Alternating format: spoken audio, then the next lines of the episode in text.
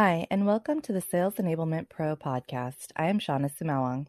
Sales enablement is a constantly evolving space, and we're here to help professionals stay up to date on the latest trends and best practices so that they can be more effective in their jobs. Today, I'm excited to have Cheryl Floyd join us from Papaya Global. Cheryl, I would love for you to introduce yourself, your role, and your organization to our audience. Hi, Shauna. Thank you so much. I am the Sales Enablement and Product Marketing Manager for Papaya Global. We're a SaaS platform for global payroll and organizations that are expanding and hiring in other countries. I guess the unique thing about my organization is that we are in hyper growth mode despite all of the pandemic going on. And I've been a remote employee myself since starting about eight months ago. And the majority of our workforce sits in Israel, where our headquarters are. So this has also been a unique experience for me, not being where the headquarters are um, located as well. And I would say, I guess about 75% of my time is supporting the sales organization. And about 25% of my time is supporting the product team in terms of go to market activities. Well, Cheryl, I'm very excited to have you here today. So thank you so much for taking the time to talk to us. Now, you have a unique background. Uh, your career path has brought you to sales enablement uh, through a bit of a unique journey and channel uh, because you actually started your career as a high school teacher. Uh, tell us about your journey from being an educator to working in product marketing and sales enablement. Yeah, I spent about 15 years as a high school teacher. I taught fun stuff. So I was like a journalism and media teacher. And I always joke that if I could hold the attention of a room full of teenagers, then I could surely train and work with adults in the same kind of fashion. So surely it can't be as hard. But while I was a teacher, I was always keeping up with things like video, web design, Photoshop, whatever the latest technologies were to keep my students abreast of the current trends um, in media and journalism. And so I actually went back and got a second master's degree in instructional design. And I found that I really loved doing this media myself. And I thought I would just go out into the real world and try it. So, my first role after teaching about 11 years ago was working with a little boutique firm here in Austin. And I was thrown into creating sales training for a really technical role. And it was just eye opening for me. It was almost like getting an MBA and computer science degree at one time.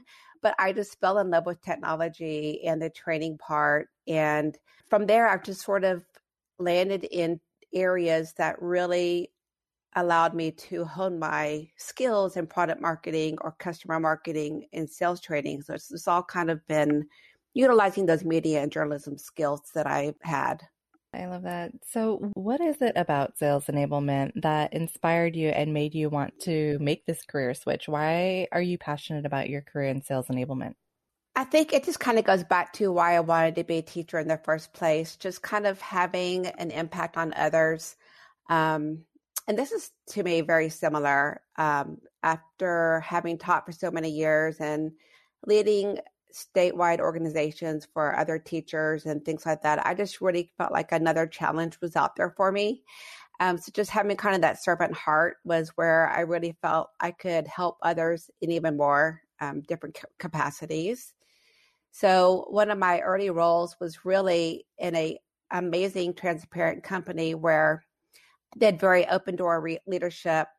It was very easy to work with others it was a supportive environment and i just thought this is the way it should be in work. And i wanted to make sure that i could kind of influence other organizations in that same way. I feel like one of my superpowers in that capacity is what i would call a gap filler. And so i tend to try to find what that missing piece is from a current process or customer experience and just figure out a proactive way to get it done or to stay ahead of needs of my organization. And so just having that kind of empathetic view of what can I do to help, I think has served me um, and kind of kept my passion alive for helping others.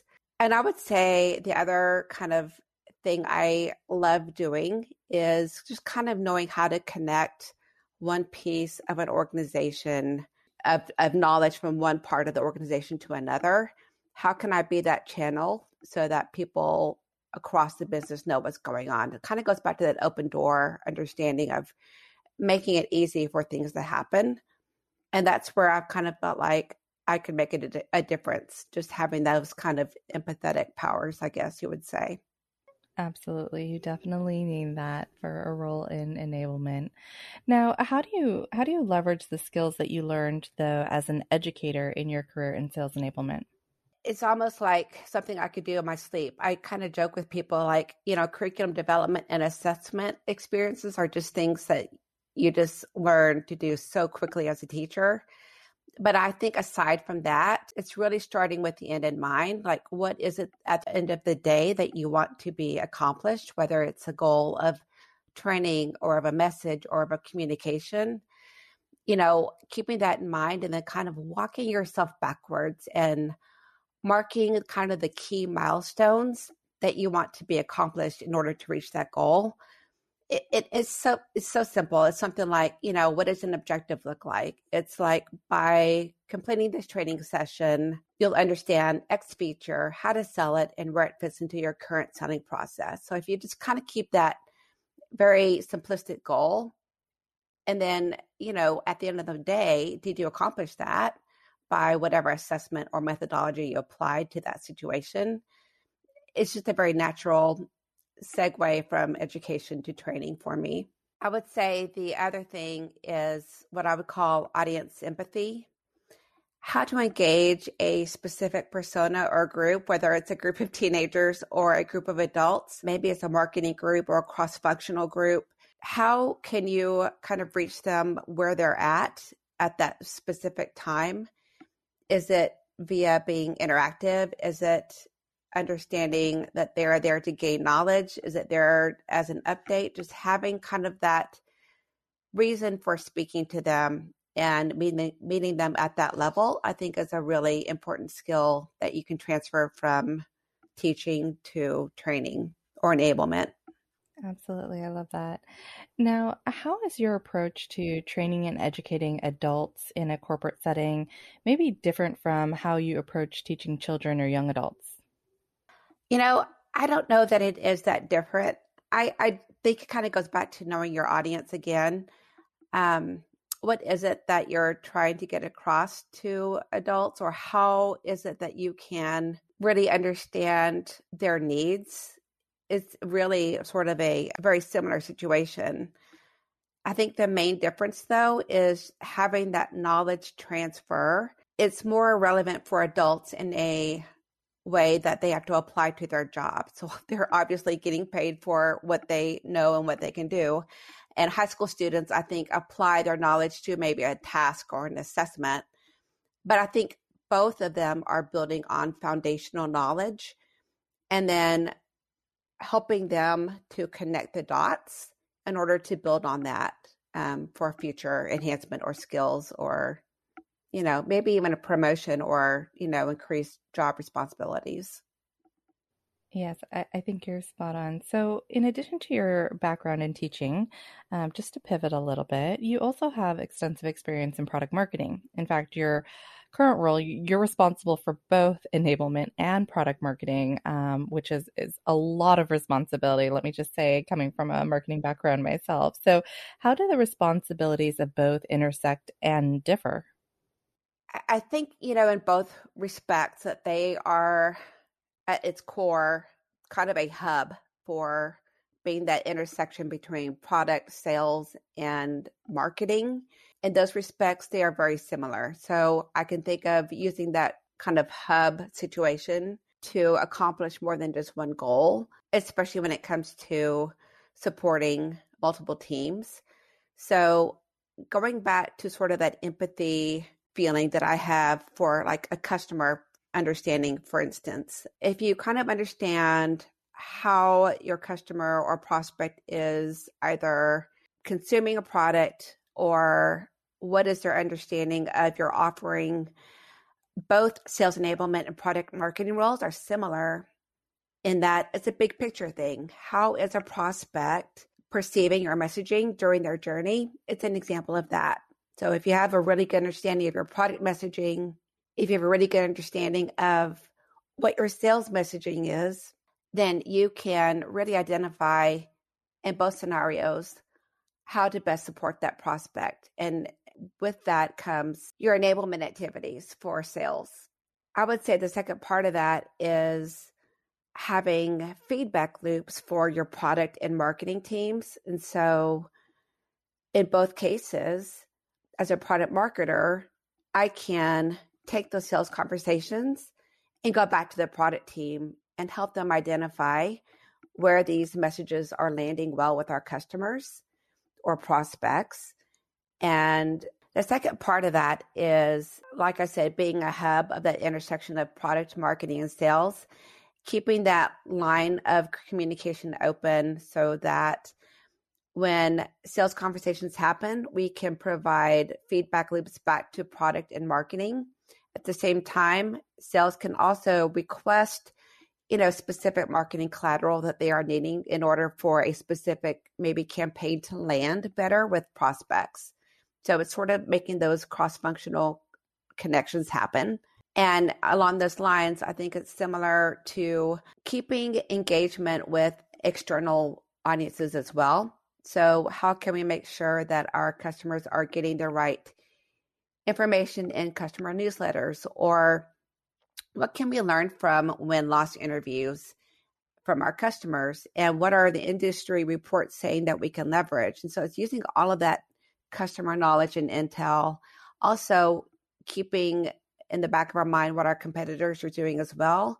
A lot of those things to me overlap. So it just depends on what it is I'm doing at that moment, whether it's a sales enablement activity or product marketing activity that um, sort of resonates with whatever knowledge or data I'm using or reporting I'm using at that moment. Mm, absolutely. How, though, in closing, do you balance wearing two hats and effectively delivering initiatives for enablement and product marketing?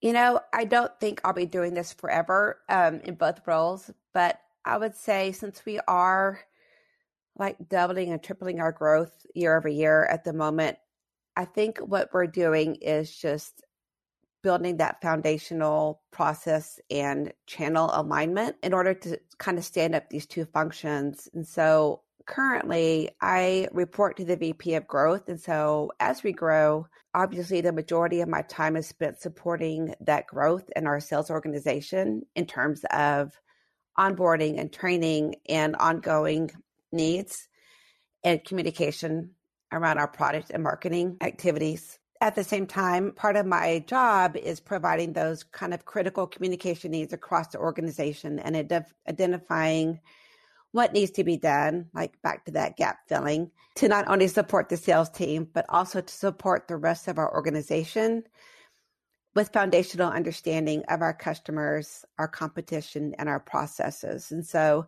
just building the foundation to make sure that the rest of the organization can grow as is needed.